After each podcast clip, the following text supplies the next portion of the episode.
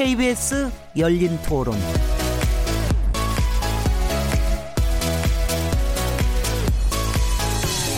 안녕하세요. 묻는다, 듣는다, 통한다. KBS 열린 토론 진행자 시민 김진혜입니다.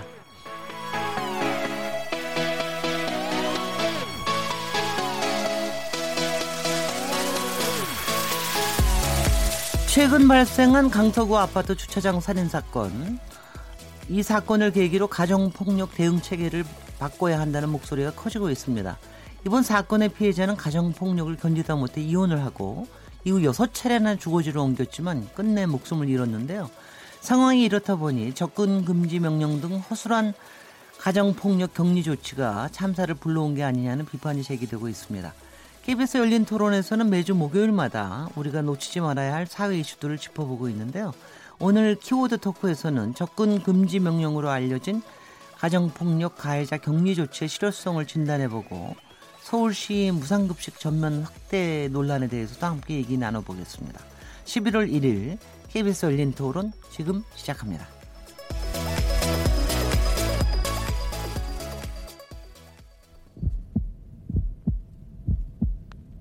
살아 있습니다. 토론이 살아 있습니다. 살아있는 토론, KBS 열린 토론.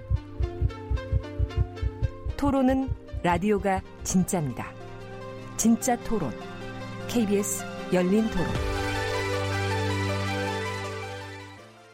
딸 둘이 아빠를 엄벌에 처해달라 했잖아요. 얼마나 심했으면 저 정도였을까. 그렇게 하기까지는 같이 살았던 사람은 더 많은 그런 힘든 게 있었겠구나라는 생각도 들고요. 가정 폭력에 대해서는 좀 엄벌을 처했으면 좋겠습니다. 가해자가 피의자한테 접근하지 못하게 법으로 명령을 내렸으면은 뭐 거리를 두고 그 안으로 못 들어오게 한다든지 그런 거를 해야 되는데 그런 게 잘 지켜지지 않는다는 건 어떤 시스템적으로 갖춰지지 않는다는 거니까 앞으로 또 그런 피해 사례가 나올 수 있다는 거니까 좀 안타깝죠. 방치하고 있지 않았었나 상황을 그거가 일단은 뭐 경찰이나 어디에 신고가 돼 있을 거 아니에요. 그러면 그쪽에서 그런 미연의 방지를 하기 위해서 그 사람을 뭐 어떻게 하는 방법 방법이 있으면 해줬어야 되는 거 아닌가? 어, 왜냐면은 이렇게 아무것도 아닌 것처럼 다루었다가 나중에는 큰 사건이 벌어지고 가정이 다 파탄이 되고 또 어떤 생명의 위협이 되고 이러니까 접근 금지에 대한 그런 부분이 유법을 한다 하더라도 어떤 큰 벌이 내려지는 그런 정도가 아니기 때문에 그럴 수도 있는 부분이 있고 경찰이 그 사람 계속 따라다녀야 되는 거거든요. 그런데 그 인력적으로 그게 이제 안 되는 거죠. 이제 그런 사람이 한두 사람이 아닐 거 아닙니까?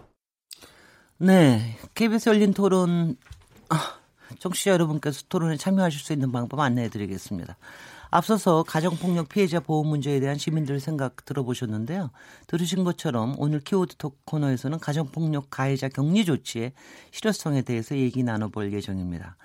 강서구 아파트 주차장 살인 사건 어떻게 지켜보셨는지, 가정폭력 피해자가 이혼을 한 이후에도 폭력에서 자유로울 수 없었던 이유가 무엇이라고 보시는지, 접근 금지 명령 조치의 맹점 그리고 향후 대책에 관해서 여러분들의 의견을 문자로 보내주십시오.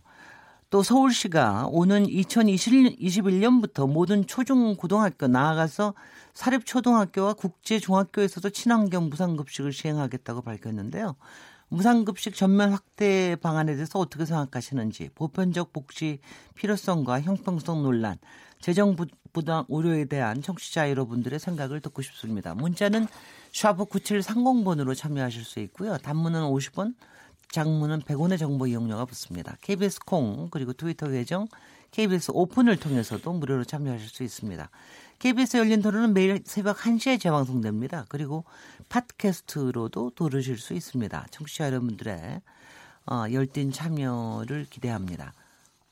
자, 그럼 오늘 토론에 참여하실 어, 목요일 키워드 토크 코너 함께 하실 네 분 패널 소개해 드리겠습니다.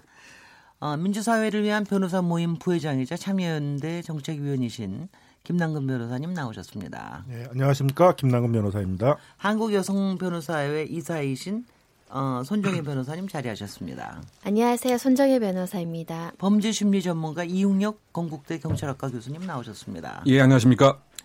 어, 키워드 토크에 또 오랜만에 자리해 주셨는데요. 최양호 한국외대 경제학과 초빙 교수님 모셨습니다. 반갑습니다. 최양호입니다. 여기 말고도 여기 키워드 토크 말고 딴 데, 딴 데도 많이 나오십니다. 저 지난번에 저희 금리 인상 여부에 대해서 같이 토론을 했었는데요. 여기 자주 뵐 수 있어서 좋습니다. 아유, 감사합니다. 불러주셔서 네. 고맙습니다. 네. 오늘 토론 주제, 첫 번째 주제가 아, 제가 한숨이, 목이 메요. 그런 얘기를 듣고 있으면은 이 가정폭력 피해자 격리 조치에 대해서 지난 22일 날 서울 강서구 아파트 주차장에서 40대 여성이 전 남편에게 칼로 찔려서 살해되는 이런 충격, 살, 칼로 찔린 거 맞습니까? 그 가정폭력, 그래서 충격적인 사건이 발생했는데 이, 이 사건이 일어나고 난 다음에 청와대 국민청원 게시판에서 피해자의 딸이 아버지를 엄벌해 달라는 글을 올리기도 했었죠. 이 앞, 앞뒤 얘기를 좀 해주십시오. 이웅혁 교수님. 네, 그 지난달 그 10월 22일 날 새벽 4시 55분 경에 이혼한 전처를 준비한 흉기로 그 잔인하게 아파트에서 살인한 이런 사건입니다. 그래서 상당히 안타깝게도 그 아파트 노상 위에 2시간 동안 그대로 시신이 방치가 되었던 것을 이제 신고가 이루어져서 어, 주변을 동선을 파악해 봤더니 이곳에서 약 15분 정도 떨어진 곳에 이 용의자가 그 음주 상태로 수면제를 먹은 상태로 노상에 누워져 있는 것이 이제 신고가 돼서 용의자가 특정이 되었습니다. 그런데 그 충격적인 것은 미리 철저하게 계획을 하기 위해서 이미 이 장소에 며칠 전부터 어, 배회했던 사실이 드러났고요. 네. 경비원이 물어봤을 때 왜 왔냐고 했더니 에, 아내가 집을 나가서 찾으러 왔다 이렇게 그 변명을 했을 뿐만이 아니고 준비한 것이 바로 그 가발을 준비했습니다. 그래서 가발을 쓴채 예, 흉기로 공격을 했었는데요. 이 동선을 정확하게 파악하기 위해서 이미 두 달 전부터 이 피해자의 차량에 GPS 위치 추적 장치라고 하지 않습니까? 이것을 뒤편에 부착을 하고 네. 어느 곳으로 옮기는 것까지 철저하게 동선을 그 파악을 했다. 이 점에서 상당히 충격적이고요. 본인의 진술에 의하면 이혼 과정에서 쌓였던 감정 때문에 살해를 했다라고 하지만 사실 딸들의 진술에 의하면 이미 이혼 전부터 심각한 수준의 그 가정 폭력이 수년간, 십수년간 지속되어 왔음이 드러났고요. 네. 더욱 충격적인 것은 딸이 청와대 그 청원 게시판에 친부임에도 불구하고 이 아빠는 사회에 나오지 못하도록 극형에 처하기를 바란다. 이렇게 청원을 올렸습니다. 그리고 그 이유 자체가 만약에 사회에 다시 복귀하게 되면 그 다음 희생자는 바로 우리가 될 수 있다. 그 얘기는 결국 그만큼 가정폭력에 많이 그 시달렸다는 그 얘기고요. 여러 가지 그 가정폭력을 했던 그 같은 구체적인 사례들이 딸의 진술에 의해서 드러났습니다. 그래서 오늘 오전에 양천 경찰서에서 검찰에 송치될 때 그 기자들이 딸과 무슨 할 얘기가 있느냐 또 왜 그렇게 가정폭력 했느냐 여기에는 그 짤막하게 죄송하다 이렇게 얘기를 했지만 검찰에서 소상하게 밝히겠다 이런 표현을 한 것을 보면 진정한 사과인지의 의미는 상당히 의심이 가는 대목이라고 요약할 수 있겠습니다. 손정현 변호사님 어떻게 보셨어요? 일단은 가정 폭력으로 인한 피해가 근절되지 않고 지속되고 계속적이고 이혼 이후에도 지속적으로 찾아오고 그래서 이 가족들이 여러 차례 이사까지 했다라고 더라고요. 여섯 번이나 했다고. 예, 표현에 의하면 우리는 숨어 살았다. 음. 숨어 사는 사람들로 살 수밖에 없었던 지금 가정 폭력 피해자에 대한 보호 장치 에 대해서 다시 한번 경각심을 주는 사건이었고요. 그리고 딸이 오죽했으면 아버지에 대한 극형 뭐 사형 이야기까지 나왔습니다. 그렇게까지 고통을 호소했을까? 이런 점도 좀 되짚어 봐야 되는데 이걸 개인의 문제라고 개인에게 피해를 모든 걸 감수하고 도망 다니게 하면서 살아야 됐던 우리 대한민국의 어떤 현실에 대해서 그 어떻게 보면 따님도 굉장히 젊은 어린 나이더라고요. 그분이 고통스럽게 인터뷰하는 내용을 보면서 굉장히 안타까웠고 다시는 이런 일이 없었으면 하는 마음이 들었습니다. 네네. 최영훈 교수님 어떻게? 네, 이거를요 여성 단체들이 강서구 주차장 살인 사건이라고 부르지 말아달라는 그런 요청이 있었습니다. 어. 뭐라고 하냐면 가정 폭력 가해자에 의한 여성 살해 사건이다. 네. 그렇기 때문에 우리가 진짜로 경각심과 우리 사회를 바라보는 눈이 정당히 갈 수 있도록 여기에 대한 사회적인 변혁과 그다음에 법과 제도의 변화를 요구하는 그런 모습이 있었습니다. 근데 어, 이번 일어난 이 뭐 여성 살해 사건은 진짜 가정 폭력의 아주 전형적인 그런 모습을 띠고 있기 때문에 더 경악할 수밖에 없는데요. 일단 주변에 자기 가족들을 의심하고 통제하고 폭력 행사를 아까 말씀하신 대로 뭐 굉장히 오랜 기간 해왔고요. 그런 반면에 그것이 끝나면 투어를 가진 사람처럼 미안하다 사랑한다 연고도 발라주고 또 네. 바깥에 뭐 부인 데리고 나서 식사할 때는 입에다 먹여주고 이랬대요. 그러니까 정말 가증스러운 어, 얘기가 있는데 거기다 구타하지 않을 때는 자해를 했답니다. 그래서 자살 소동도 있었고 등등의 굉장히 하여튼 우리가 볼 수 있는 가정 폭력의 아주 전형들을 다 갖춘 상태에서 우리가 이런 사적 공간에서 일어난 가정의 폭력을 그냥 가정 내에서 발생하는 그런 경미한 그런 범죄로만 우리가 다루었지 않았는가 또 그렇게 이 또 경찰이나 이런 공권력에서 그런 식으로 다뤘지 않느냐 진짜 큰 반성이 에, 다가오는 그런 사건이었다고 봅니다. 네, 김남근 변호사님. 이제 더 우리한테 충격을 주는 거는 이제 이렇게 잔혹하고 지속적인 폭력들이 지 속되고 있었는데 왜 공권력이 제대로 역할을 하지 못했나. 글쎄요. 방관적인 태도를 보였냐의 이제 문제인 것 같습니다. 그러니까 지금 막 폭력을 행사하고 있어서 신고가 들어와서 가봤더니 폭행이 이루어지고 있어서 현행범으로 체포하는 건 할 수가 있는데 네. 어제 폭행했어요. 이러면 이제 갑자기 경찰관 이제 방관자적인 태도가 된다는 거예요. 어, 그럼 현행범이 아니니까 저희가 개입하기 어려운데요. 두 가정사회 문제니까 잘 해결하셔야죠. 이런 식의 태도로 이제 나가게 음. 된다는 거죠. 그러다 보니까 이제 그 경찰에서의 가정 폭력을 대하는 부분들이 굉장히 소극적이지 않는 것이냐 이제 이런 비판들이 일어나고 있는 것이고요. 이런 문제 때문에 우리도 다른 선진국에서 하고 있는 것처럼 가정 그 폭력 범죄의 처벌 등에 관한 특례법도 만들고 이게 적극적으로 대처를 이제 해왔다고 생각을 한 건데 이 법이 97년에 만들어져 가지고 거의 한 20여 년을 운영돼 왔는데 결국 운영돼 온 거의 결과가 이거밖에 안 되는 거냐. 이 음. 법의 어떤 목적이나 법의 운영 자체에 문제가 있는 거 아니냐. 이제 이런 어떤 반성의 계기도 일어나고 있는 것 같습니다. 그, 그 사이에 다른 나라에 있어서는 가정폭력 범죄에 대응하는 방식이 이제 피해자 보호에 우선에 두기 때문에 네. 일단 폭력 사건이 발생했다 그러면 폭력 가해를 한 이제 그 배우자를 일단 체포를 해서 폭력이 있었는지를 조사하고 격리 분리를 하는데 이제 초점이 두고 있는데 우리는 이 법의 자체가 가정의 유지, 가정을 유지시켜야 된다는 점에 초점이 맞춰져 있다 보니까 가능하면은 폭력 남편을 처벌하지 않고 뭐 보호 처분을 한다거나 그 보호 처분의 내용이라는 게 보통 뭐 수강 명령 받아라 상담 받아라 보호 관찰소에 가가지고 어떻게 그 가정 생활을 하고 있는지를 잘 보고 해라 이런 정도의 내용이거든요. 네. 그러다 보니까 이제 그 피해자 보호에 대해서는 한없이 미흡한 거 아니냐 이제 이런 이제 반성이 일어나고 있는 것이죠. 아니 근데 이 그거는 이혼하기 전이었을 테고 공식적으로 이번에는 이혼한 상태이기 때문에 남남 아닙니까? 솔직히 얘기하면 어, 법률적으로는 네. 남남인데 네. 집착해서 계속 스토커처럼 위협한 지속적인 위협 협박행위 폭력행위는 여전히 존재했다라는 거죠. 네. 그러면 사실 이혼 이후에는 가정폭력 특례법으로 보호해줄 수 없는 글쎄요. 그런 또 하나의 사각지대가 발생하는 네네. 것이고 왜냐하면 부부는 남남이지만 그 부부랑 연결된 딸 같은 경우는 여전히 친척 가족 관계 있지 않겠습니까? 그런 네. 특수성이 조금 더 그 섬세하게 가정폭력 특례법에 들어와야 된다라는 문제 하나하고요.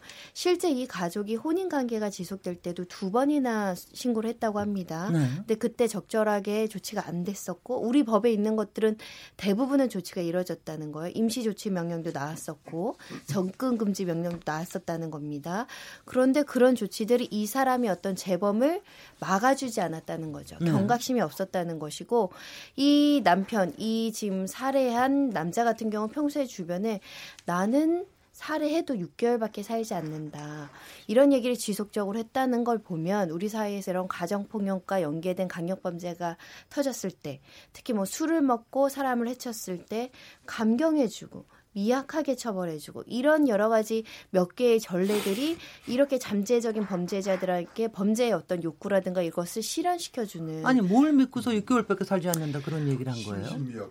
이 사람이 실제로 술에 만취된 상태에서 범행했느냐, 술 취해서 응급실에 쓰러져 있었고 뭐 이런 정황들이 나오거든요. 본인이 이미 가정폭력으로 수사기관에 조사도 받고 처분도 받았는데 별다른 강력한 처벌을 받지 않은 거죠. 네. 그러다 보니 아 내가 범죄를 했을 때는 강력한 처벌이 따라오는 것이 아니라 갖가지 구실을 만들어서 피할 수 있겠다. 음흠. 가족 관계 여러 가지 심리적인 문제 또 뭐 주치 감경 문제 이런 것들 어울려서 나는 충분히 일반적인 어떤 살인 사건보다 훨씬 더 감경할 수 있겠다라는 자신감을 착각 오인했던 것 같습니다. 네, 근데 네. 그 부분은 이제 그 딸들의 그 이야기에 의하면 그 아빠가 평상시에 아주 나는 똑똑한 이런 사람이다라고 얘기를 하면서 6개월만 살고 나왔다고 하는 그 근거는 내가 심신미약을 주장할 수 있다라고 하는 취지의 얘기를 한 것 같습니다. 그래서 실제로 그 정신병원에 진료를 받은 이런 기록도 평상시에 그 챙겨놨다. 이렇게 딸이 그 얘기를 하고 있습니다. 그러니까 지금 얘기하는 범행 그 시점에서 술과 수면제가 함께 복용된 상태로 발견된 것도 딸의 얘기에 의하면 계획적일 수 계획적으로 미리 내가 범행 음. 시점에 정신 사물 변별 능력이 없음을 계획한 것은 아니냐. 그래서 청원의 내용 중에도 아빠는 전혀 그런 심신미약과는 관련이 없기 때문에 이 부분을 분명히 알고 있어야 된다. 이런 내용도 강조를 했고요. 네. 그런데 아직까지 심신미약에 대한 주장은 예, 경찰 수사 단계에서는 하지는 않고 있는 것으로 알려져 있습니다. 네. 그런데 어쨌든 검찰 단계에서 내가 소상히 밝히겠다고 한 그 부분이 혹시 앞으로 검찰 수사 단계에서 나는 그 당시에 여러 가지 일 때문에 정신이 없었다 이것을 주장할 여지도 좀 있지 않을까 한번 주목을 해봐야 되는데 네. 어쨌든 전체적인 모양새를 보면 상당히 그 치밀하게 그야말로 모든 것을 다 마음속에 지도상에 그려놓고 어, 내가 생각하는 조정과 통제 이것도 이것도 큰 틀에서 보게 되면 이혼 자체를 무엇인가 불만족스럽게 생각하고 이혼했다고 하는 결과에 대해서 나름대로 응징과 복수를 철저히 해야 되겠다라고 하는 이런 마음이 분명히 그 있었기 때문에 집착을 넘어서는 그야말로 집착보다 더 무서운 하나의 예, 스토커보다 더 무서운 그런 형태가 그대로 노정됐다고 보입니다. 아니 이번에 음. 사건 경위를 쭉 보면은요, 꼭 미국이나 일본에서 나오는 B급 추리 소설도 있잖아요. 뭐 음. B급이나 C급 추리 소설 완전히 뭐 딱 계획하고 완전 미친 사람이 계획하고 모든 걸 저지른 그런 것처럼 느껴지는데 제가 제일 그 그러니까 저도 저기 그게 그 격리 명령이요. 그게 그렇게 효과가 없는 건가요? 그러니까 마음을 먹고 이제 예를 들면 이것을 경찰에서 할 수 있는 첫째 조치가 이제 긴급 임시 그 조치입니다. 물론 좀 이제 시간이 있게 되면 판사한테 피해자 소위 말해서 그 보호 명령을 취할 수 있는데 그런 시간이 없는 경우에는 일단 그 장소에서 어, 이격을 시켜서 네. 소위 말해서 이제 주거 영역으로부터 이제 격리시킬 수가 있고요. 그 다음에 직장 및 주거에서 100m 이내 접근 금지를 하고 전화나 휴대폰 연락 금지도 이렇게 하게 하게끔 금지를 할 수가 있습니다. 그거 세 개 다 했다 그러던데요. 다 했는데 결국은 이것을 나는 뭐 몇십만 원 받아도 상관없다. 과거의 사례긴 합니다만 이 사건이 아니지만 이렇게 그 가정폭력 그 피해 사건의 가해자들을 보면 나는 그런 상관없다. 내가 돈 내고 접근하겠다 이런 표현도 합니다. 아니 그 아니 뭐길래 그렇게 그런 게 하나도 음. 몇십만 원만 되면 나온다는 게 무슨 뜻이에요, 그러니까 도대체? 이건 좀 이해하실 필요가 있는데 일단 네네. 이혼을 하더라도 전에 배우자였던 사람, 네. 직계 친, 존비석이었던 사람도 가정 폭력 범죄에 관한 법률에 의해서 규율을 받게 돼 있습니다. 알겠습니다. 근데 이제 이 부분들이 보호 피해 이 법이 적용이 되면 피해자가 더 보호를 받아야 되는데 네. 일정 정도에서는 더 보호를 못 받는 측면이 있는 거예요. 음. 왜냐하면 그 가해자를 처분하는데 처벌하는데 형사 처벌하는데 초점이 있는 게 아니라 격리를 한다거나 분리를 시킨 다음에 네. 그를 교화시키거나 이제 개선시켜 가지고 한다라는 데 초점이 맞춰져 있다 보니까 이게 가해자에 대한 처벌에 초점이 맞춰져 있질 않아요. 네. 그래서 두 단계가 있어요. 일단은 임시적으로 격리시키는 거, 그 주거에서 퇴거를 명령하거나 접근 금지를 시키거나 전화 같은 걸 하지 못하는 게 있고, 나중에 이제 판사한테서 정식으로 판단을 받아가지고 보호 처분을 받거나 피해자 이제 보호 명령을 받는 게 있습니다. 그럼 네. 앞에 긴급한 임시 조치로 한 것에 대해서 위반하는 거에 대해서는 과태료 처분밖에 없어요. 500만 원 이하의 과태료 처분밖에. 뒤에 이제 판사가 정식으로 최종적인 심리를 해가지고 판단을 한 그 보호 처분이라든가 피해 자 보호 명령을 위반한 경우에 대해서는 뭐 2년 이하의 징역에 처하거나 이런 이제 부분들이 있는데 네. 그러니까 이 사람은 이제 이런 것도 아는 거죠. 그러니까 몇십만 원이 요거 임시 처분은 어. 위반하는 건 요건 과태료 위반밖에 안 되니까 요건 몇백만 원짜리밖에 안 돼. 이제 이런 생각을 했던 것 같습니다. 참. 첫 단추가 네. 잘못 깨진 것 같아요. 네. 왜냐하면 이, 저 2015년 2월 달에 첫 번째로 이제 뭐 구타를 한 후에 경찰이 이제 출동을 하거든요. 그래서 남편을 데리고 갑니다. 남편을 데리고 가서 두 시간 만에 석 훈방을 해준 거예요. 네. 집에 와서 더 큰 난동을 피웠는데 어 경찰에 뭐 도움을 요청해서 뭐 경찰이 데리고 갔는데 두 시간 만에 풀려 나와요. 그러면 다 가정 구성 가족 구성원들의 생각이 어 경찰에 신고해도 이거 뭐 큰 우리에게 도움이 안 되네. 네. 그리고 그 딸들 인터뷰를 보면은 자기네들은 어렸을 때 그렇게 뭐 끈으로 묶고 아버지가 뭐 이런 폭행을 가하는 건데 훈육이란 말을 굉장히 많이 썼대요. 그래서 으흠. 다른 가정도 그런 줄 알았다는 거예요. 거기다가 아버지가 때린다고 무조건 폭력이 아니지 않냐 뭐 이런 생각들을 자꾸만 주입, 주입을 시켰고 네. 그다음에 굉장한 집착이 자기 눈앞에서 모든 구성원들이 통제가 되는 모습들을 그냥 받아들인 거예요 어렸을 때부터 으흠. 그러다 보니까 경찰에 뭐 신고한 것에 뭐두 시간 만에 다시 돌아오는 그런 교육 상태 그다음에 커오는 과정에서의 뭐 아버지가 훈육이라는데 이런 것들이 더욱더 이 가해자로 하여금 내 마음대로 해도 되네? 이러한 판단을 내릴 수 있는 아주 근거를 만들어줬다고 생각을 합니다. 아니, 근데 이거를 지금 저기 가해자에 대해서 그러니까 계획적이고 뭐 운운하는 걸 얘기를 저희가 분명히 할 수 있지만 난폭하고 이런 얘기 하죠.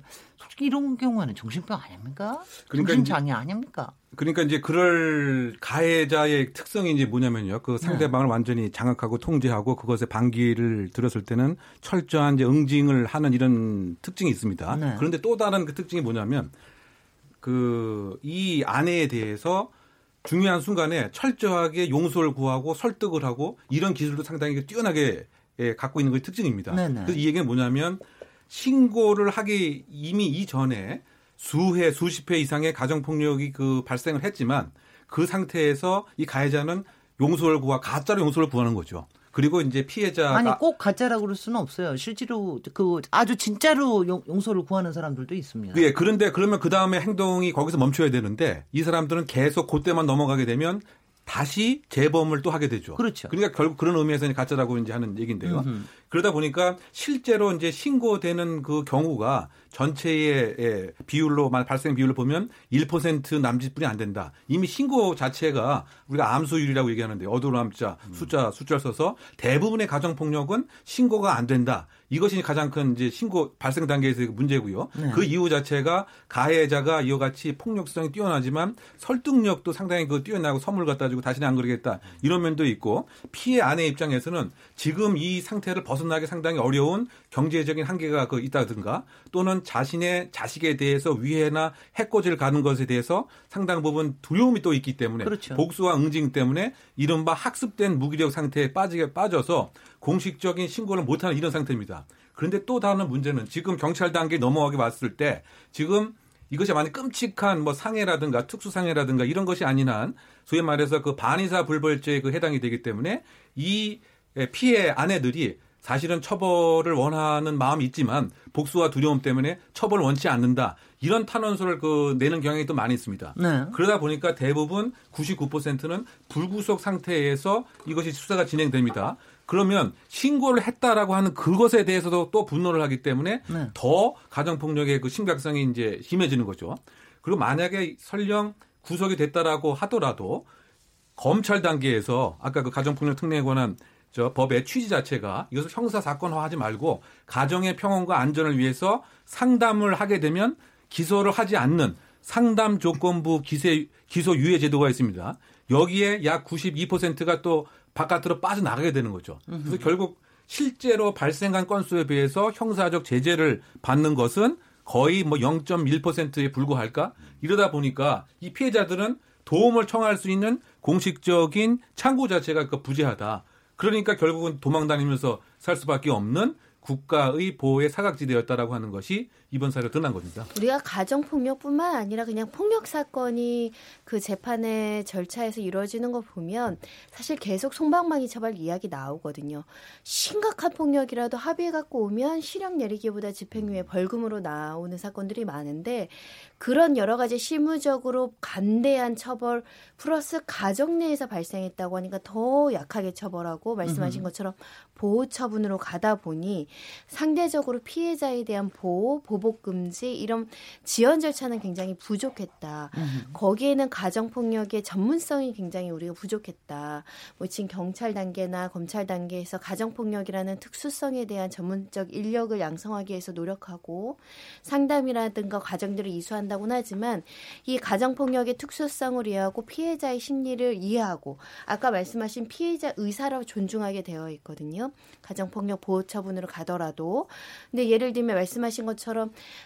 속마음은 정말 강력하게 처벌하고 싶고 저 사람 무기징역 받았으면 좋겠지만 굉장히 여러 가지 이유로 처벌을 원하지 않습니다. 진정으로 용서하고 싶습니다라고 이야기하는 여성분들이 많거든요. 가정폭력 피해자 중에는 보복 감정 때문에 그럴 수도 있지만 아 요번에 용서하면 다음엔 그러지 않겠지 그런 헛된 기대를 하는 경우도 있고 우리 아이들의 아버지기 때문에 어떤 보호나 양육이나 가정의 생계를 책임져야 된다 이런 두려움도 있고 또는 굉장히 위축된 심리이기 때문에 아 나 때문에 이런 일이 발생했다라는 잘못된 죄책감을 가지는 경우들도 많거든요. 그런 심리 상태를 전문적으로 이해해서 피해자의 어떤 심리 상황이나 이런 것들을 적절하게 이끌어내서 피해를 회복할 수 있도록 하고 적절하게 처벌할 수 있게 하고 피해자의 의사가 열단계가 있을 수 있거든요. 네, 네 처벌을 원하지 않습니다라고 이야기했던 그 형식적인 표현이 열단계는 이루어질 수 있는데 그냥 처벌 원하지 않습니다. 딱 법에는 딱 한 줄로 정리하는 겁니다. 네. 그러면 형사처벌로 가면은 아예 반의사불벌죄로 처벌이 안 될 수도 있고 반의사불벌이 아니더라고 매우 감경된 수준의 형사처벌을 받게 되는 것이고 보호처분 가서는 불처분 결정 나는 경우도 굉장히 많습니다. 글쎄요.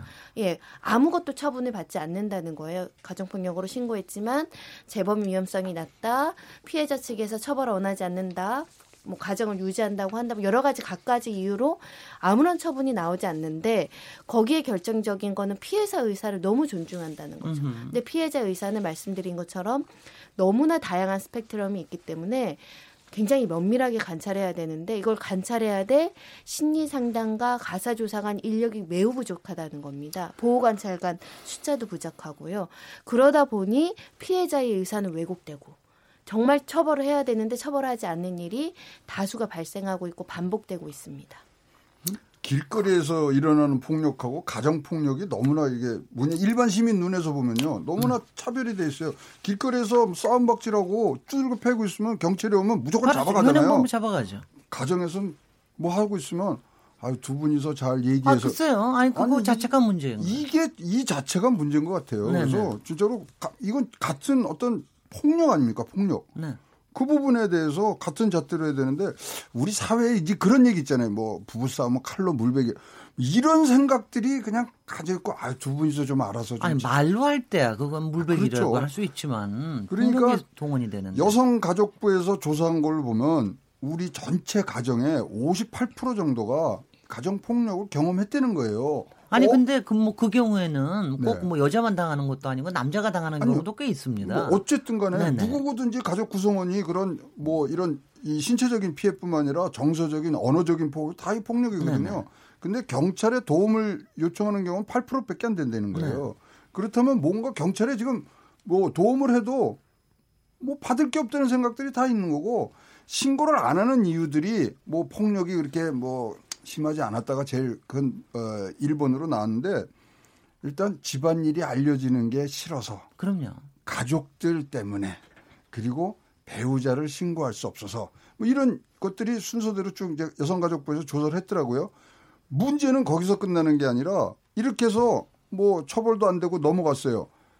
재범률이요. 이걸 끝난 다음에 다시 폭력이 돌아오는 게 폭력이 더 늘었다가 33%래요. 더, 더, 더 강도도 강해지고. 네. 그리고 아무런 변화가 없다가 27%. 네. 그러니까 벌써 반 이상이 이 사람들은 재범의 위험에 놓이는 거죠.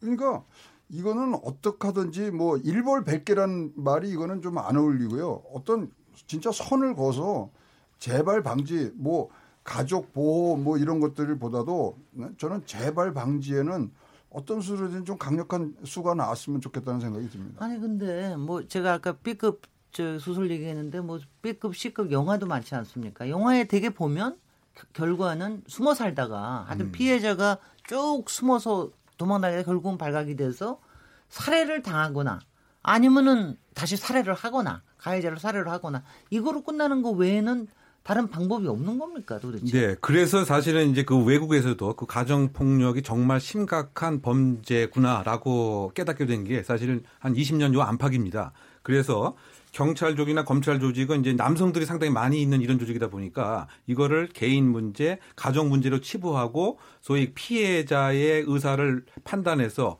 소위 말해서 반에서 불벌죄로 취급하고 말았습니다. 그래서 아 이거는 그렇게 해서는 안 되겠구나 해서 대폭적으로 바뀐 것이 가정폭력 신고가 오면 피해자 의사를 고려하지 않고 네. 의무적으로 체포하고 의무적으로 기소하는 것을 이제 원칙으로 바꿨습니다. 네. 그러니까 지금보다 완전 히 거꾸로 하는 거죠. 거꾸로 네. 모든 것은 다 무조건 이제 구속을 이제 하고 예, 엄격을 하게 한다. 이런 그 제도로 바뀌고 나서는 재범률이 이제 확 떨어졌다는 얘기입니다. 왜냐하면 그 중간에 무엇인가를 막아야 되는데 계속 지금 박사님 말씀하신 것처럼 도망 다니고 이러다가 결국은 살해당하다 보니까 네. 이것은 안 되겠다. 그럼 공권력이 반드시 개입을 해서 그것을 사전에 막아야 된다. 그러기 위해서는 뭐가 있어야 되느냐? 여러 가지 인프라가 함께 있어야 되는 것입니다. 네. 대표적으로 이제 쉼터라고 하는 거죠. 네. 지금 네. 상황에서 이 피해자를 안전한 곳에 그 이전을 시켜서 그 속에서 평안하게 살 수 있는 이런 공간이 일단은 그 마련이 그 돼야 되고요. 네. 그 다음에 접근 금지가 그 이루어졌을 때 신속하게 보호를 그 해주고 위반이 되면 바로 응징을 할 수 있는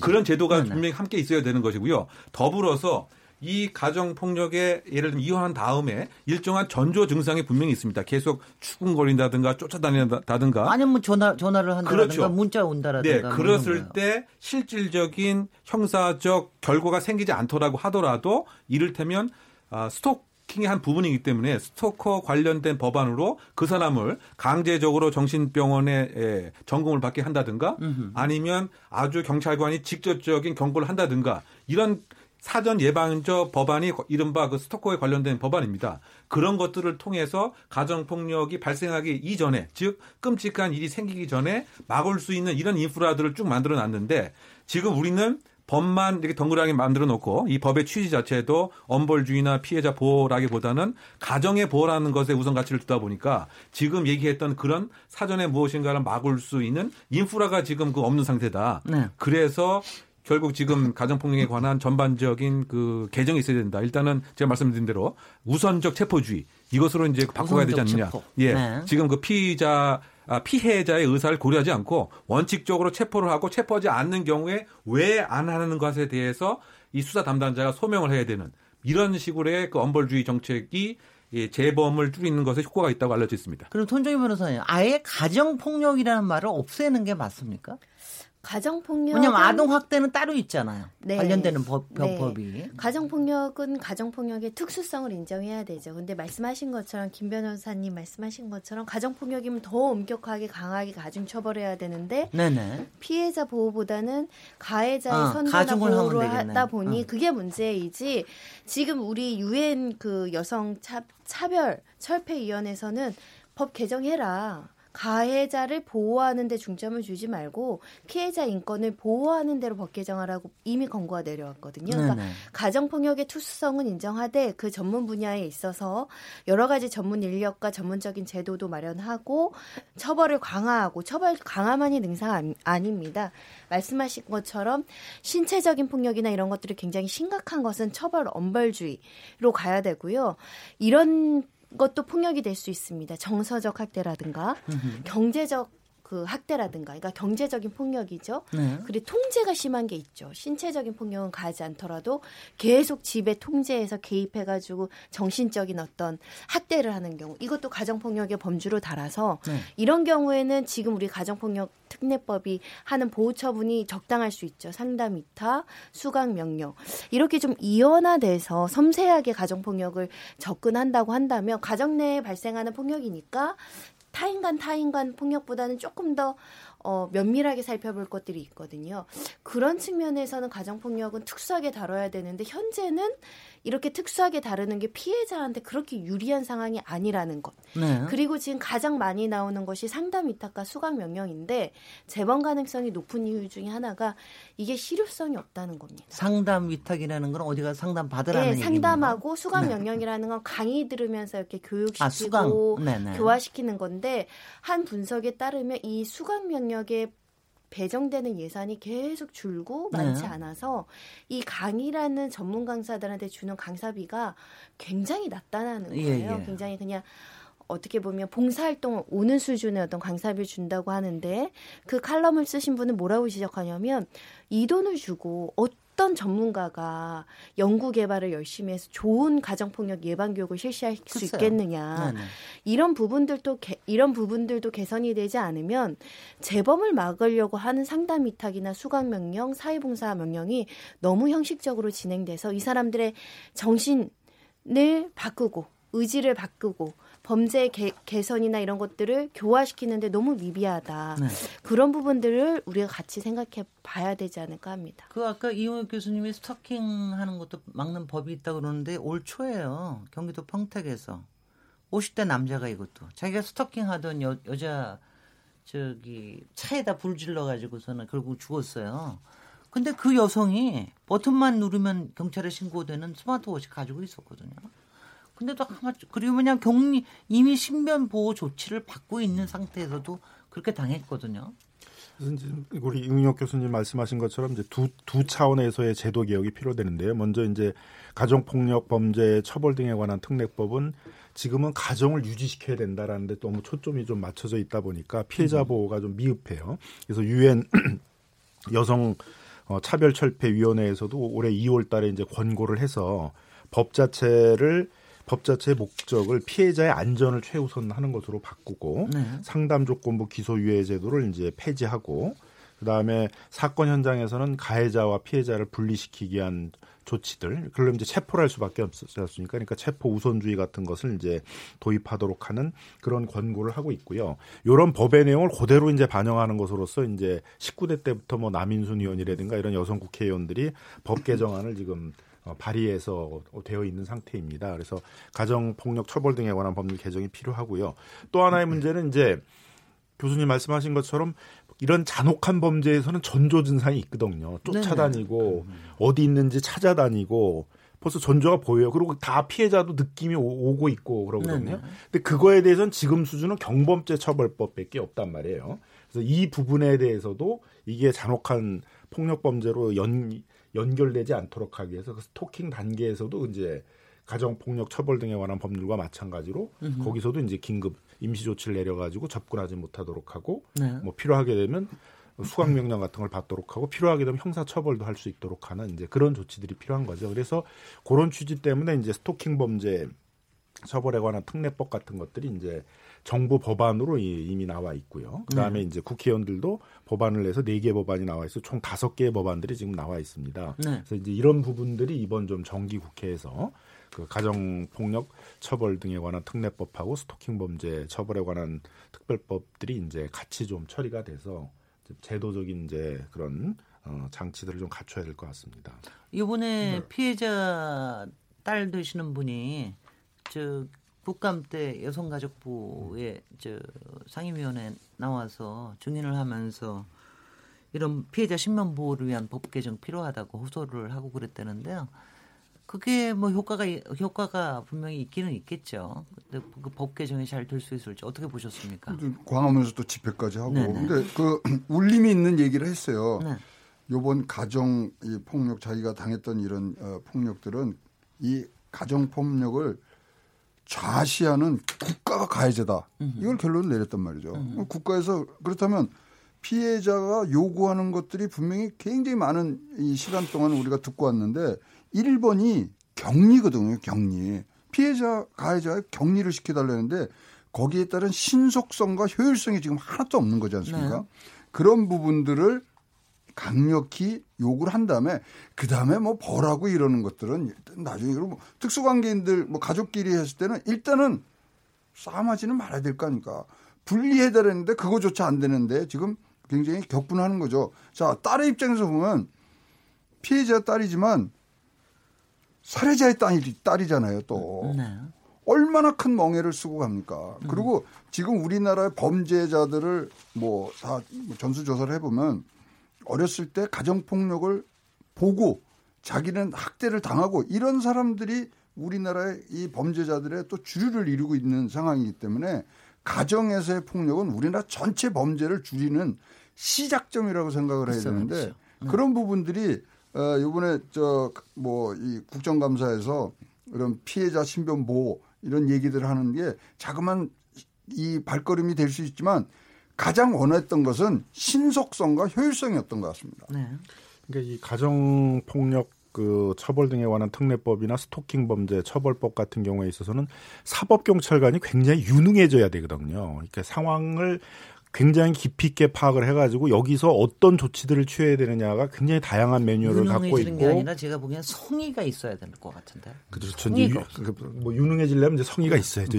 성의도 없는데 어떻게 유능해질 수 있겠어요. 그러니까 상황을 집요하게 파악을 하고 여기서 폭력이 있었는지 없었는지 격리가 필요한지 그다음에 긴급 임시 조치 같은 것들을 취해야 될 것인지 이런 부분들에 대해서 굉장히 집요하게 분석을 해가지고 네. 접근해야 되고 또 스토킹 범죄 처벌에 관한 법률까지 만들어지 면 이제 폭행이 없었어도 지속적으로 쫓아다니고 그 집 주변에서 관찰하고 있고 이런 이런 부분에 대해서까지 조사를 해가지고 조치를 취해야 되기 때문에 결국은 이런 가정 폭력 범죄나 스토킹 범죄를 전문적으로 다룰 수 있는 그런 경찰 인력들이 만들어져야 되거든요. 근데 그런 게 안 만들어진 상태에서 신고하면 파출소에 있는 분들이 가가지고 하는 일 많은 일 중에서 이거 하나 한다 그러게 되면 여기에 집중해서 일을 도저히 할 수가 없는 것이죠. 그러면 이제 이런 체계로 간다라는 건 법뿐만이 아니라 그거에 걸맞는 행정 체계들을 만들어야 될 필요가 있는 것입니다. 근데 이웅혁 네. 교수님, 실제로 이렇게 경찰이 해야 되는 일이 여러 가지가 있다. 그리고 상당히 전문적이고 성의 있고 성실해야 되고 또 유능해야 된다 이렇게 얘기 들으시면 기분이 어떠십니까? 지금 우리의 지금 뭐 네.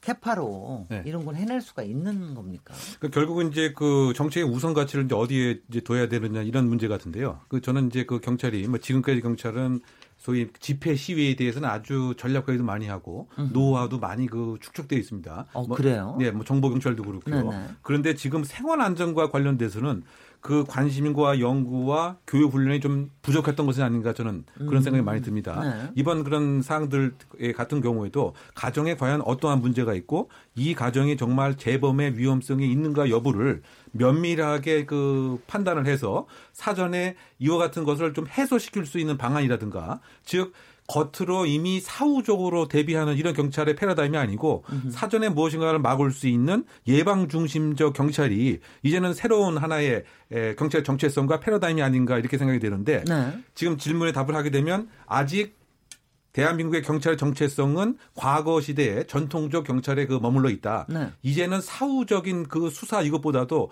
이 일이 생기기 전에 막을 수 있는 그 다음에 그렇게 잘 막는 것에 연구와 집중할 수 있는 경찰관들이 승진할 수 있는 이런 그 패러다임의 전환 그것이 지금 예, 카파라고 말씀하신 그것을 조금이나 메울 수 있는 방법이 아닌가 이런 생각이 많이 듭니다. 그러니까 경찰의 권한을 확대해서 재량권을 부여하되 현장에서 임의적으로 판단해서 강제적인 조치를 할 수 있는 권한을 부여하고 그에 대한 제도를 그 마련해야 된다는 게 가장 중요한 것이고요. 네. 그리고 아까 전문성이라는 단어를 말씀드렸는데 마찬가지로 경찰의 전문성이 부족한 것뿐만 아니라 검찰도 마찬가지고요. 네. 법원도 그렇습니다.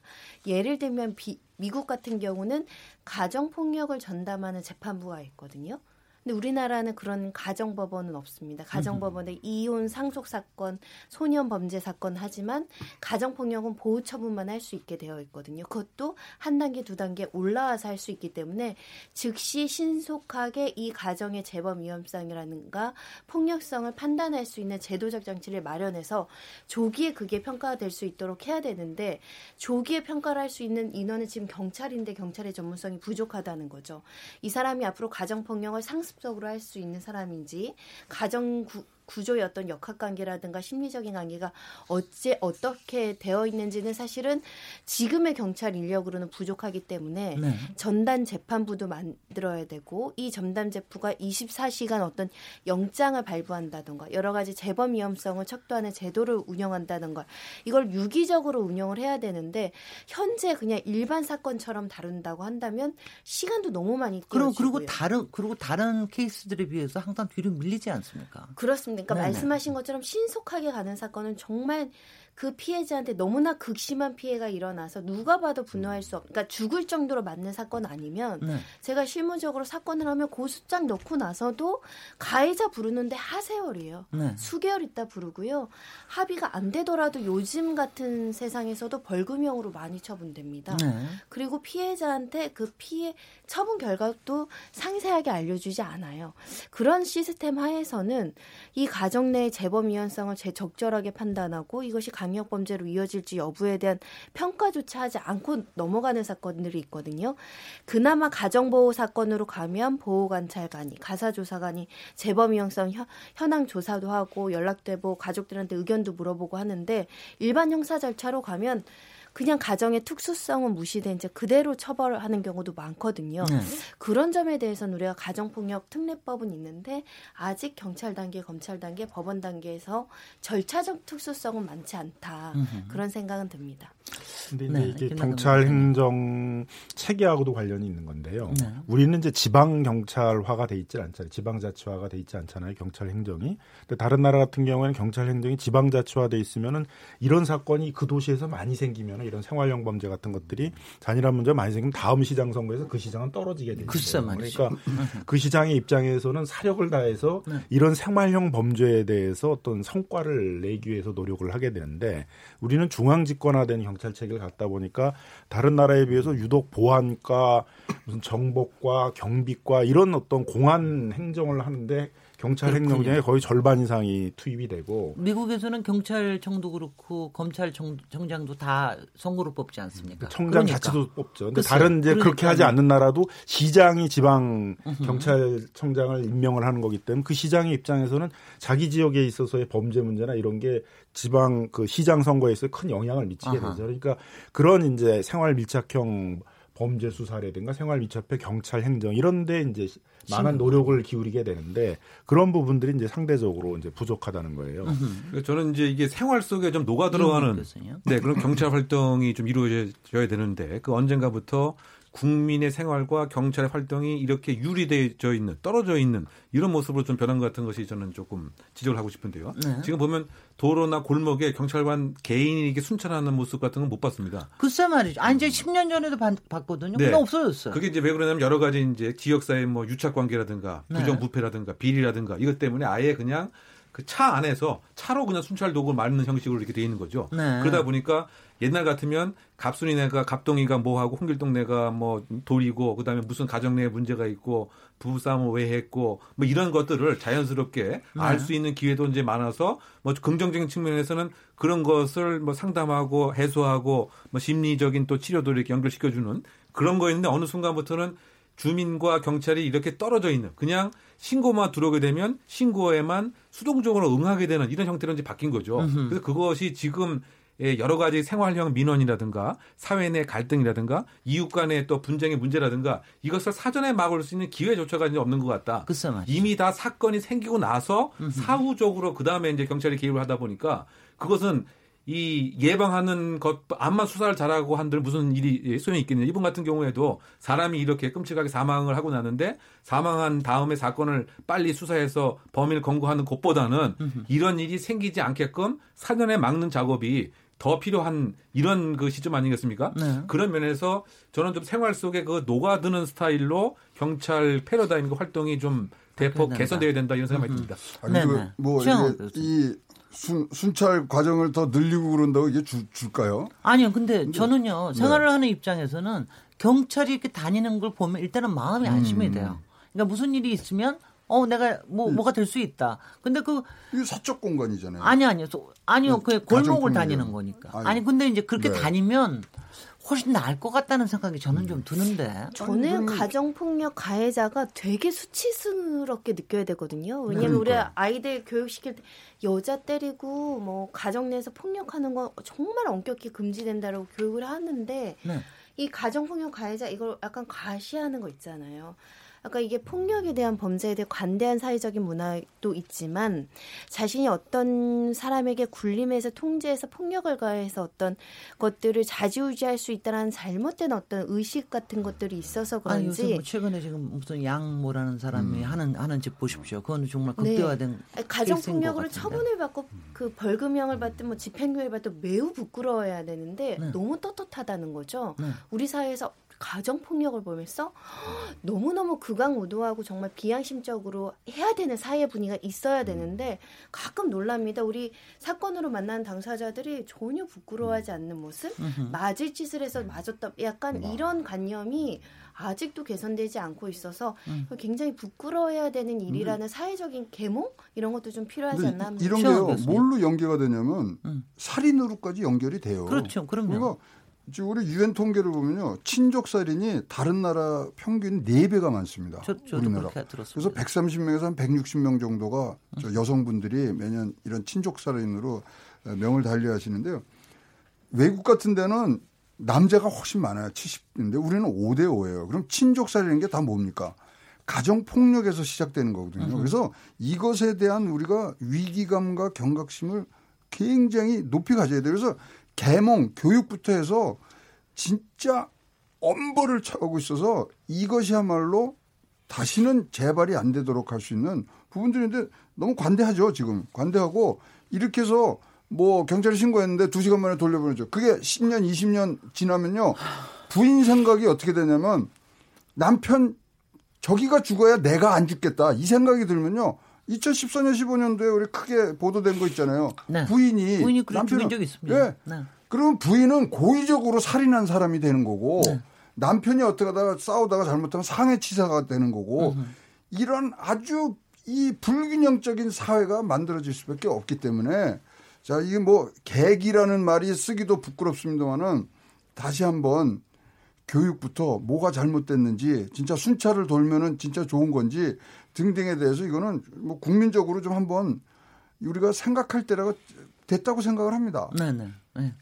그래서 이제 지금 문제가 되는 건 이제 가정 혼인 관계에 들어가서 가정을 꾸린 경우에 있어서의 폭력뿐만 아니라 그 전 단계에서 어떤 연인 관계라든가 네네. 뭐 교제하는 단계에서 이제 뭐 이별을 통보받았다든가 이별을 하자 그러면 이제 그거를 이제 분노를 참지를 거기서의 또 분노를 몇, 참지 못하고 며칠 전에 일어난 보복적인 범죄로 살인, 살인. 어, 가는 이제 그런 네. 현상들도 많이 생기고 있는 거죠. 최근에도 이제 많이 그런 게 생겼잖아요. 그래서 이제 그런 것들에 대비하기 위해서 이미 다른 나라에서는 이 스토킹 범죄 결국 이제 그런 관계에서 보복을 하기 위해서 찾아다니는 거잖아요. 그 여기 자기 교제하던 연인이 어디 숨어 있어 어디에 음. 지금 있는 거야 이런 건 막 찾아다니고 그러면서 또 점점 분노의 감정을 높이고 범죄를 준비해가는 그런 현상들이 생기고 있기 때문에 다른 나라도 이제 스토킹 범죄 그런 예방 처벌에 관한 이제 범죄 그 법률 같은 것들을 만들고 있는 것이거든요. 네. 그래서 우리도 이제 더 이상 이걸 이제 방치할 수는 없는 상태이기 때문에 아니 근데 지금 얘기하신 게 다섯 건이나 지금 국회 특례법 개정안이 있다는데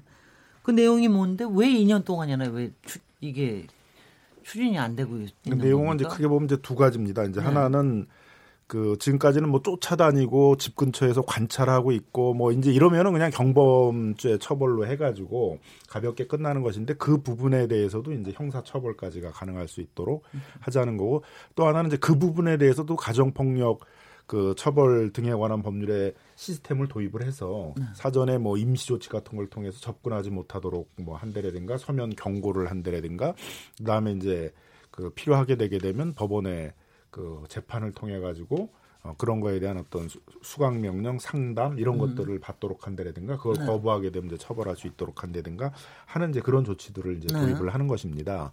그래서 어 그 관련해 가지고는 이제 뭐 정부도 법안을 내놓은 상태이고요. 의원들도 법안을 내놓은 상태이기 때문에 뭐 입법의 가능성이 상당히 이제 높다고 보여집니다만은 항상 이런 부분들이 지금까지는 국회에서 논의 과정에서 항상 뒷전으로 밀렸거든요. 정치적인 쟁점 법안이 되지를 네. 못했고 네. 또 행정 부처가 반대를 했어요. 지금까지는 왜냐하면 네, 이게 행정, 력이 많이 들잖아요. 네, 네, 네. 자꾸 히, 경찰한테 힘든 거를 하라고 그러고 많은 행정력을 요구하게 되니까 행정부처에서도 반대를 했는데 이제 어, 이번 정부에서는 이제 이걸 적극적으로 하겠다는 입장들을 취하고 있어서 네네. 네. 어느 때보다도 이제 입법의 가능성 높아지지 않았나 생각이 듭니다. 저는 네. 입법에서 가장 중요한 게 피해자 지원 중에 실제로 가정폭력 피해자를 만났을 때 강력한 처벌을 원하지 않는 사람들이 많아요. 음. 왜냐하면 어찌된데 남편이고 유일하게 경제적인 활동을 하시는 분들이 있기 때문에 앞으로 어떻게 살아갈지가 해결이 안 되는 겁니다. 뭐 5년, 10년 교도소 보낸다고 해가지고 아이도 교육비 나가야 되고 내가 먹고 살게 어려워지다 보니까 근데 우리나라 여러 가지 피해자 지원 제도 중에 보면 뭐 임시 보호 시설에 뭐 6개월 있다, 1년 있다 늘린다 뭐 이런 얘기도 있고요.